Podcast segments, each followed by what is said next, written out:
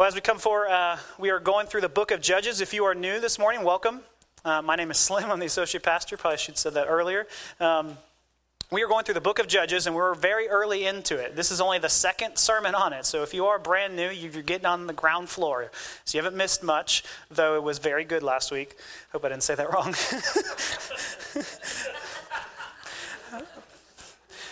But we are getting into the book of Judges, and Jeff had uh, Jeff is doing his week-long, uh, all-day uh, doctorate classes, and so asked if I would be able to step in, and I'm happy to do so.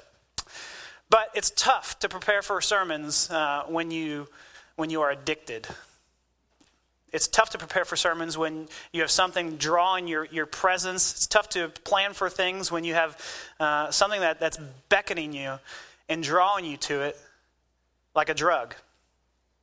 I know binging is bad. I know they say getting too much into something is a bad thing, but it's so fun. Just one more. I just need one more. I, I, I, it's so nice to be able to, to just binge in this area, because when I do, I don't have to worry about any of my problems. I can escape. I don't have to think about all the painful things in my life, and for this moment, I get to just be high. I get to check out. I know, I know I shouldn't. I know it actually is going to have bad effects on me if I continue going after this addiction and continue going after this sin.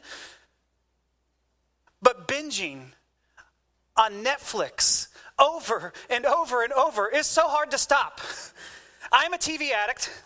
Just one more show, just one more. I know I've seen all the episodes of Office. Why do I need to watch it over and over and over again? Even when I know what the next line is going to be. Hey, I'm Prison Mike. The worst thing about prison was the Dementors. Like, I love the line, and I can say it over and over and over. I'll still laugh because I'm addicted to it. It's two thirty in the morning. Nothing good could come from watching another episode of Breaking Bad. Why? But I need to know what's going to happen next. And maybe it's not Breaking Bad. Maybe it's twenty-four. And you have to figure out what Jack Bauer's doing, even though he's done it for eight, nine seasons or whatever it may be. Parks and Rec, House of Cards, The Walking Dead, whatever your show is, the responses that we have to continue watching these shows, uh, though it may forfeit a healthy lifestyle, though we may lose tons of sleep, we don't stop because this is the habit of an addict. We can't stop, and we say just one more, and we're addicted to T V. Well, you may not be addicted to T V, but you're equally addicted to something. You ha- that equally have this, something has this captivating appeal.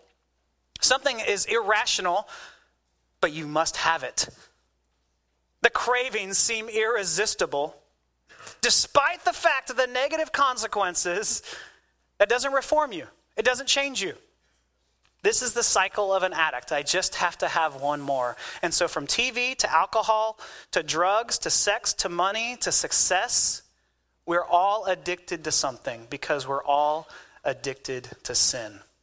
And we're going to see that here in Judges two. Please stand for the reading of God's word.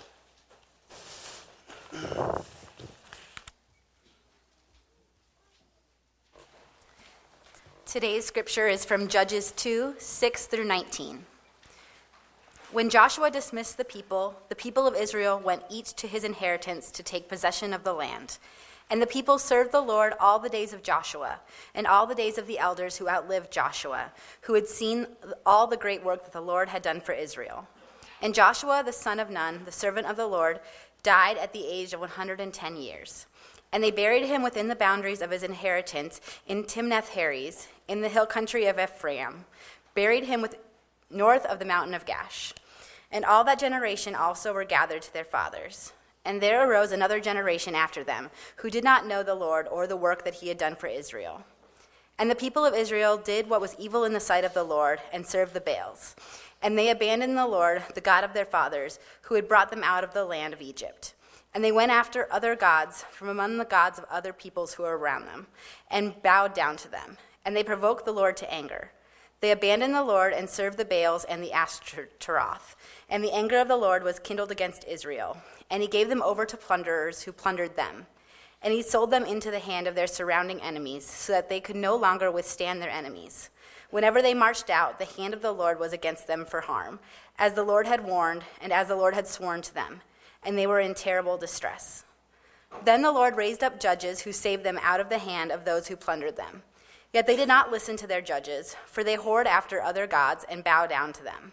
They soon turned aside from the way in which their fathers had walked, who had obeyed the commandments of the Lord, and they did not do so. Whenever the Lord raised up judges for them, the Lord was with the judge, and he saved them from the hand of their enemies all the days of the judge. For the Lord was moved to pity by their groaning because of those who afflicted and oppressed them. But whenever the judge died, they turned back and were more corrupt than their fathers, going after other gods, serving them and bowing down to them. They did not drop any of their practices or their stubborn ways. The word of the Lord. Thanks be to God. You may be seated. Let's pray. Father, we ask that you would speak, that you would speak through me. Father, that we would hear from you. Would you grab your megaphone and shout uh, into this world uh, through your word and through myself, and people would hear from you and not me. And so, Lord, we ask that you would show us the severity of our situation this morning and the hope of a Savior this morning. We pray this in Jesus' name, amen.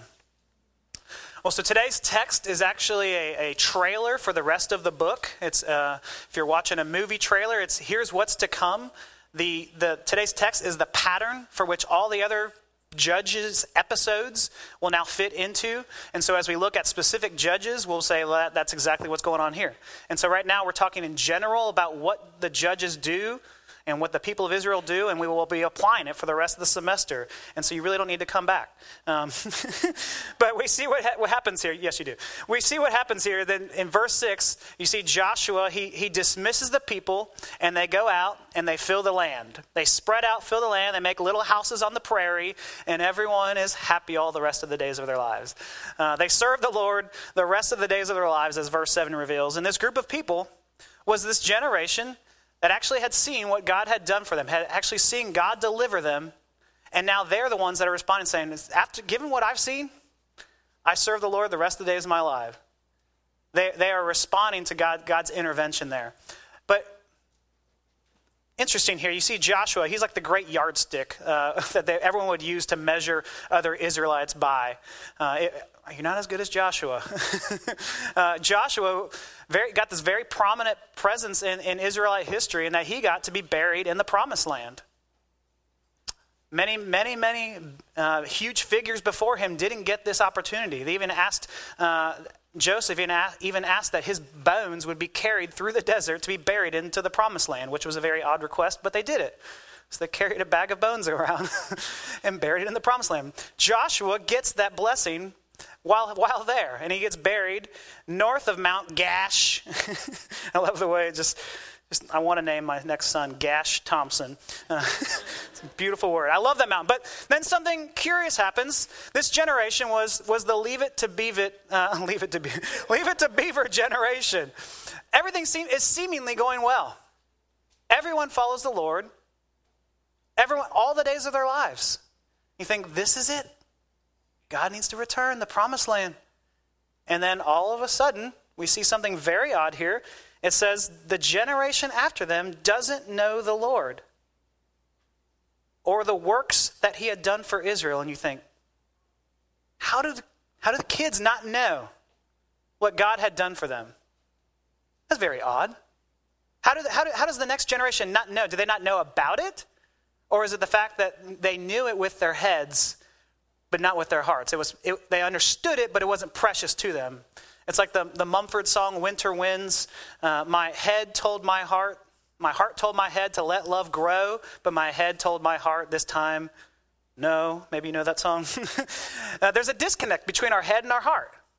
And so it, I understand it, but it's not precious to me. And this is nothing new. This is not, nothing new uh, between generations. Uh, the uh, adults, all these these meddling kids these days, they don't get it. Uh, but we think about the, you see, like the fifties, which you would think would be like the peak of moral, uh, the the moral compass of America. You think that's when America was on track. But the fifties produced the sixties, which produced the seventies, which produced the eighties, and you say, okay. So maybe not the proudest moment in America in terms of the moral compass. I mean, great hair bands, yes. Not really knowing the Lord so much, not really known for that. But some of the responsibility is on the parents to teach their their, their, their kids this way. Deuteronomy tells them that, uh, tells the, the parents uh, that we're to be teaching our sons and our sons' sons these things, and not in a way of just preaching to them or playing a sermon uh, and saying, get it, this is for you. Uh, th- that can be abusive. No, it's it's a very natural way. In Deuteronomy it says, talk of, talk of them when you sit in your house, when you walk by the way, when you lie down, when you rise, you shall bind them as a sign on your hand. They shall be frontlets between your eyes. You shall write them on doorposts of your house and on your gates. And so the image is clear. Uh, the way we pass down to the generation is a very organic, as-you-go way in every sphere of life. And so it's actually a bigger picture of viewing uh, how to pass on the faith to our to our children. But regardless of how this generation didn't get it, whether it was the parents or the kids, hard hearts, they didn't get it.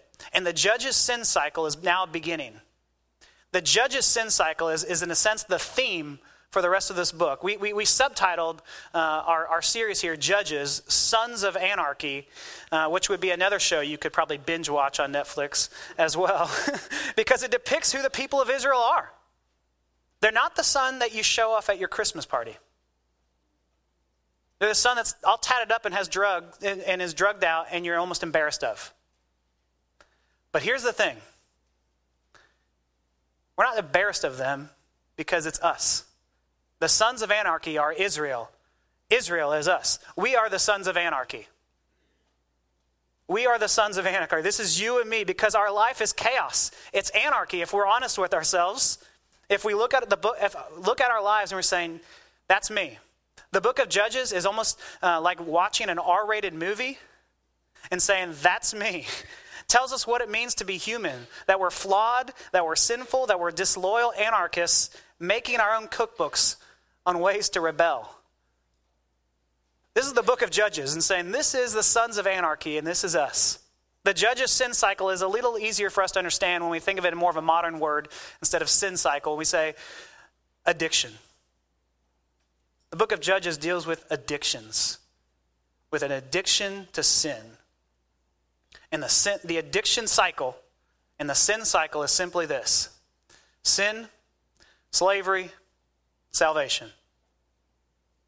Sin, slavery, salvation. Hit repeat over and over again. Verse eleven, and the people of Israel did what was evil in the sight of the Lord and served the Baals.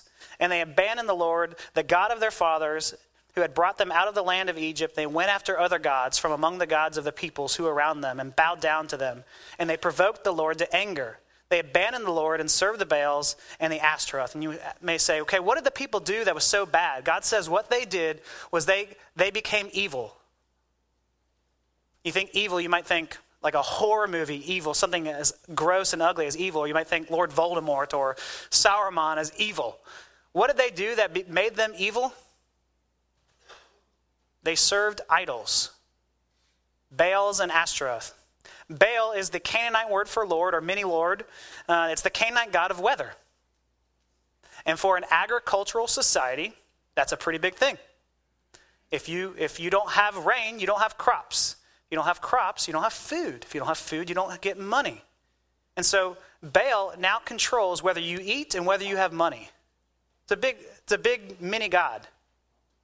Ashtaroth, very uh, popular local goddess of fertility, uh, and the way to worship her was very different. Uh, you would go into her temple and in front of her statue, and you would have sex. And she would decide whether to bless you with a, a child or not, to bless you with con- the con- with conception. And you think, okay, that's a little odd, a little weird. But for them, this is huge because children are huge. Children provide security. They provide social security. They, when they grow up, they take care of you. They also provide protection. So if your if your town doesn't have children and the next town does, they can overtake you. So children are a big deal. And so the people of Israel bowed down to Baals and Ashtaroth. In a sense, they bowed down to health and wealth. They bowed down and they worshipped money, food, pleasure, and sex. You say, that sounds very selfish. Yeah, that's idolatry. They worship themselves. Idolatry is when we live for something else that's not God. Whenever you look to some created thing to give you what only God can give you, that is idolatry. Let me say that again. Whenever you look to some created thing to give you what only God can give you, that is idolatry. And you say, is that something only inferior cultures struggle with? Like, how, how silly. Of course that statue can't help you conceive. Of course Baal has no bearing on the, on the weather clouds. Of course not. Well, that's not just their problem, because their real problem was not just uh, the, the weather clouds. Their real problem was money. Their real idol was, I want money. I want pleasure. We don't struggle with money, right? We don't ever cling to money like that's our existence. We don't ever hoard it and become hoarders of our own money. And we don't, our, especially the American culture, never struggles with sex, right? No. We live for created things that only can God can give. And th- for those of us who don't really claim to be uh, Christians, who have not uh, count ourselves that way, what do you live for? This is true of, uh, of you as well. We say, well, I don't live for anything, but I'm passionate about, I'm fixated on maybe, my career, my grades, this guy, this girl, the idea of marriage. That might be your God. That's worship. Worship doesn't just happen on Sunday mornings right here. Worship happens all the time. And all the time we are worshiping something else and someone else besides the one true God. And here's where the most painful part about uh, the Judges sin cycle happens. It's slavery. This is the scariest part in verse fourteen. So the anger of the Lord was kindled against Israel, and he gave them over to plunderers who plundered them, and he sold them into their, the hand of the surrounding enemies so that they could no longer withstand their enemies.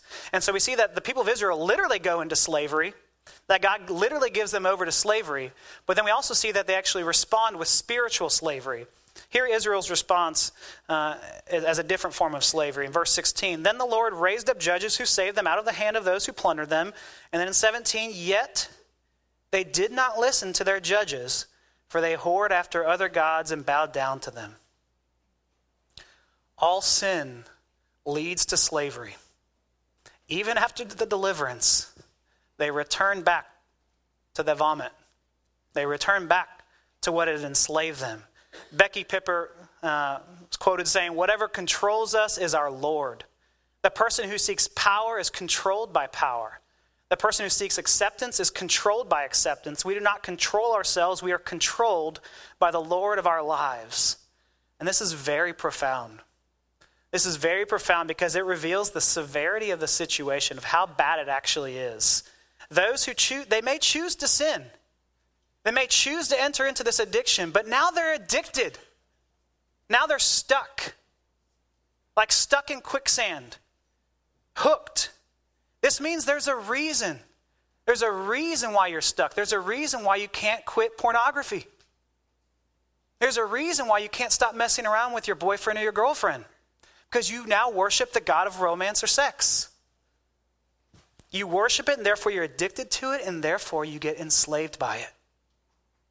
Same thing true with alcohol. Say, I'm not really, I'm not really a slave to alcohol. I, I can stop whenever I want. Okay. Stop. Well, I don't really want to.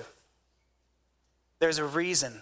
Your heart says, I, I love it. I worship it. I need it. And therefore I'm, a, I'm enslaved by it.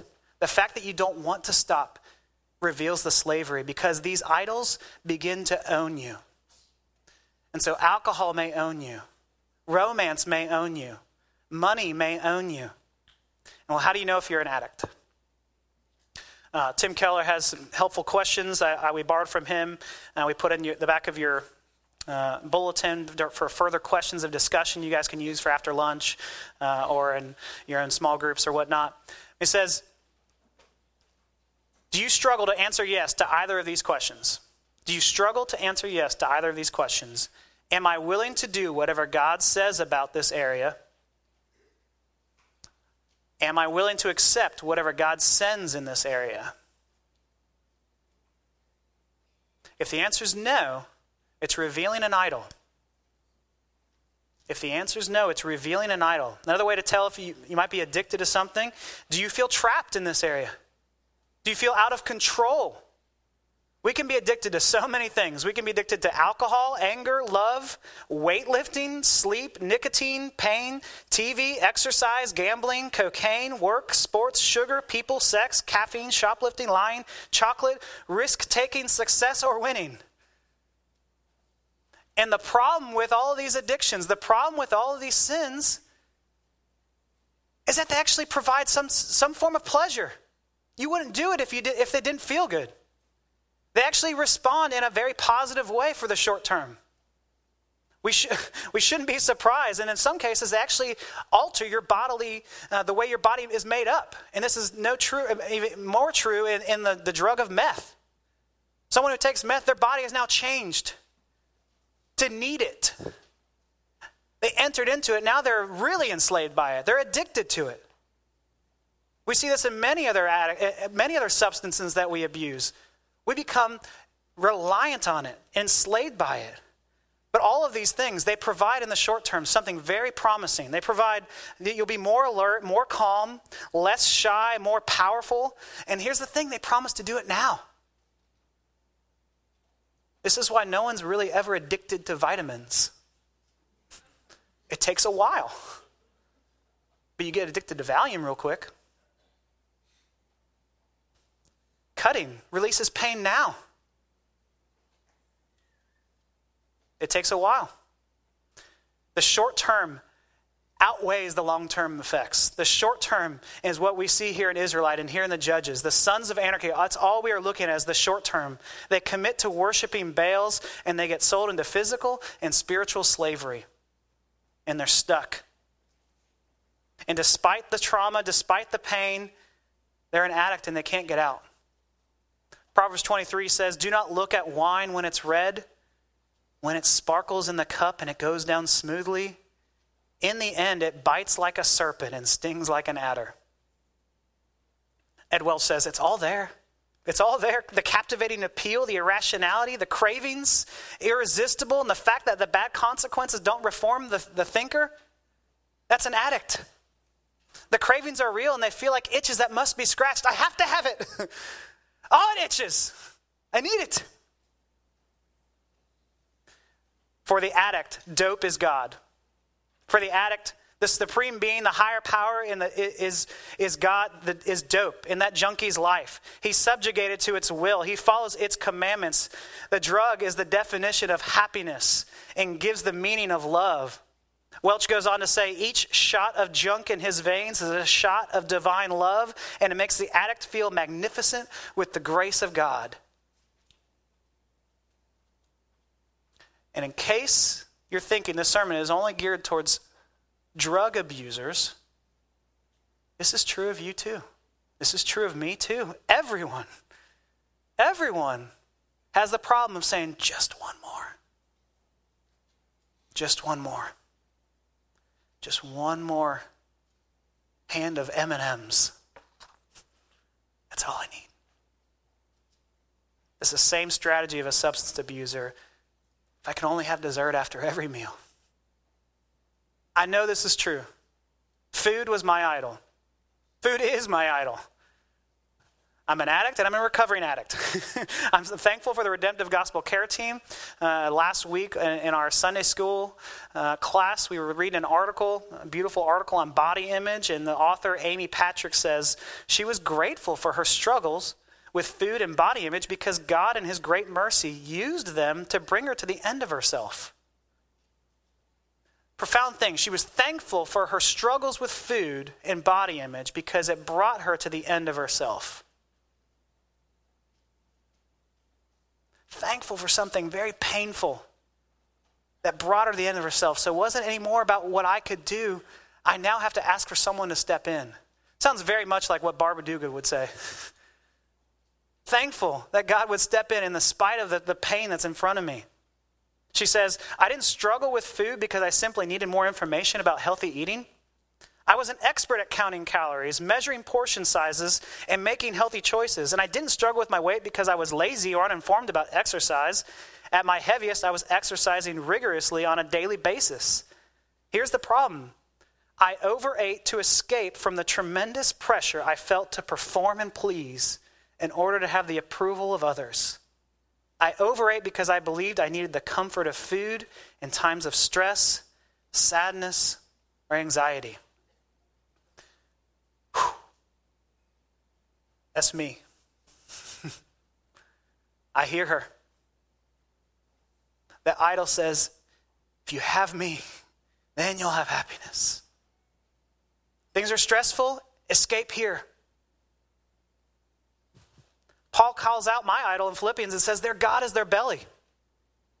Israel bows down, bows down to Baals and Ashtaroth, and I bow down to my stomach, to food. It's a slave master, and there's no breaking free.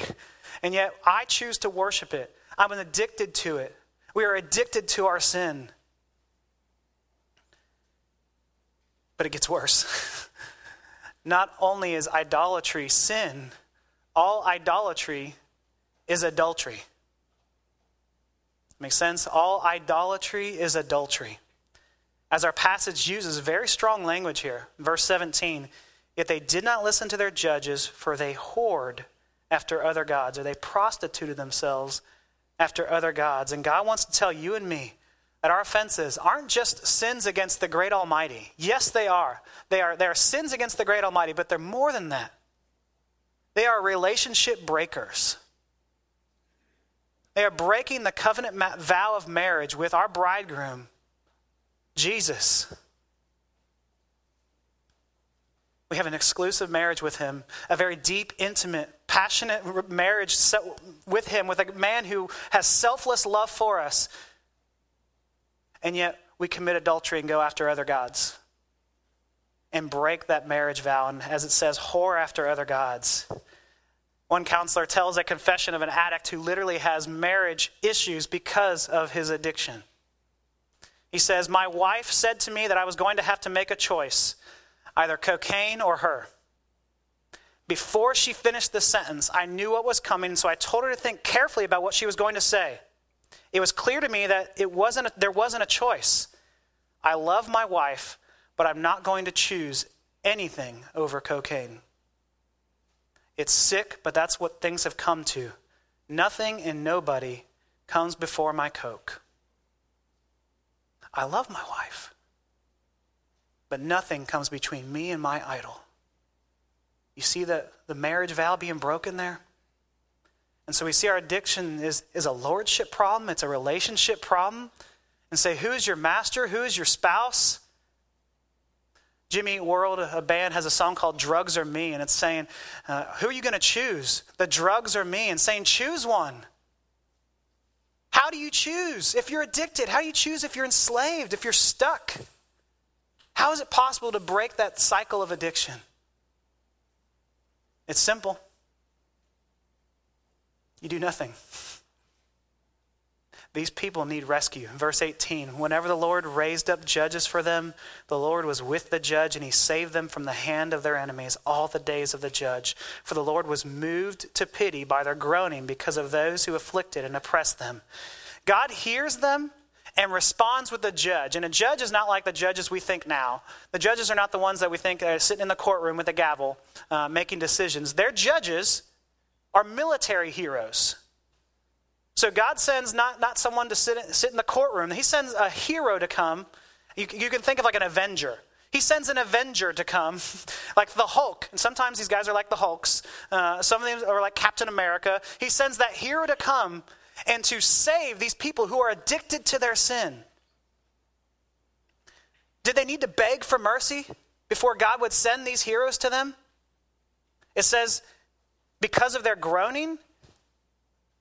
That groaning is not them with a repentant heart saying, Lord, forgive me, save me. That groaning is just their pain at what sin is causing them. The pain of sin itself. They're just groaning in pain, and God hears their groan as addicted sons of anarchy, and he steps in in spite of them, in spite of themselves. The addict does nothing here. God intervenes before they request for help, which is ri- ridiculous news. But that's Reformed theology. At the very basic, God steps in before they request help. God is the first mover, not the first responder. Odd to think about and profound for us that for those of you who feel stuck today, what you need, you may need some A A classes. You may need some people to encourage you and talk with you. But the first thing you need is rescue. The first thing we need is rescue. For those who are trying to minister to someone who is stuck, what they need is rescue. Amy Patrick from that article went on to say in regards to her own food addiction, the greatest need of a person caught in a trap is rescue, not a strategy for trap management. I know I'm stuck. Yeah, but you're stuck. I know I'm stuck. I need help. This is beautiful for those of us caught in a trap. I know the right and wrong, but I don't have the power to change it. I need a hero. I need a rescuer. And just shouting at the person saying, stop it, doesn't help. So no pleas, no tears, no arguments or threats. These won't penetrate. Reason is actually useless here. They can't simply just say, stop doing it. What they need is a rescue. If someone is drowning, they don't need someone to tell them how to swim. They need someone to dive in there and save them. This is the picture of the sons of anarchy. So how does God rescue you and me today? How does God rescue you? He sends his judge. He sends his war hero, his redeemer. And we need something better than the book of Judges can offer. We need a, we need a hero better than what the book of Judges can offer, because after each of these judges, they all die. We need a better hero than what the book, the, we need a more permanent leader, one that can deliver the soul as well as the body, and we won't find that hero, that judge in the book of Judges. And so how does God rescue us? He rescues us by revealing to us the beauty of his son, revealing to us the beauty of his son and making him more beautiful, making him more beautiful and making him outshine the low-lit lamp of your pet sins. What can take away my sin? Nothing but the blood of Jesus. What can make me whole again? Nothing but the blood of Jesus again. What do we need? We need the blood of Jesus to come in and overwhelm us. As we see the rescue of this better hero in Jesus, we get weaned off the shallow highs that can be offered to us. So as we look at sacrificial love, for me, it changes me. That sacrificial love becomes sweeter than honey, sweeter than cocaine, sweeter than my addiction, than my idol, than my, my addiction to, to pleasure, whatever it may be. This is what we mean when we say, let's apply the gospel to every area of our life. You may have heard us say that. Let's apply the gospel here. What does that look like? Well, if I'm truly loved and I'm truly cared for, I don't need to seek your your your approval. If I if I feel so loved by my my bride, by my spouse, Jesus Christ, I don't have to seek it out in these relationships. I don't have to seek it out in unhealthy ways. If I have nothing to earn and nothing to prove, and I can rest, and I don't have to be a control freak. I don't have to have money be my idol and say, if only I had this much money, then I'll be secure. I can actually give it away freely. See, the gospel applied to every area of our life rips us up from our idols and rescues us. So that's the cycle, the sin, slavery, salvation. And a good sermon would probably end here. But it's not a good sermon. No. the, the sad thing is that a cycle repeats itself. Verse nineteen kind of throws this whole thing off and makes things really odd. Verse nineteen, but whenever the judge died, they turned back and were more corrupt than their fathers, going after other gods and serving them and bowing down to them. They did not drop any of their practices or their stubborn ways. You say, what? No, you were saved. They went into relapse. This is the tough thing about a, about a cycle, is that it repeats and it's on a loop. This is the picture of down, the downward spiral of sin, and that what once gave me the high, now isn't enough. I have to go even further. They become more corrupt than they were before. They have to go further and further to get that same high. further and further to feel that much pleasure, to feel that satisfied. That's the downward spiral of sin. And we say, we go further than we ever thought we would. But here's the beautiful thing about that cycle. God goes further than you ever thought he would. It's a cycle. Sin, slavery, salvation. And you sin worse, and you're even more enslaved, and God saves you again and again. And so the Judges' sin cycle reminds us that God's work as a rescuer is not a one-time thing. It's a process. It's going to happen over and over again. The life raft of rescue is offered daily for an addict like you and me. And so God isn't done with you yet. That's the good news. Is that good news? I hope so. So you have every reason for hope. You have every reason for hope to believe that I may be struggling here, but I know I have a rescuer that will rescue me in spite of my sin. Not that I have to work myself up to be saved. He will save me in spite of myself. God will work in you and in the people around you. And so as we start to think about how to minister to people around us too, we know that they don't just need steps on saving. They need a savior. Let me pray.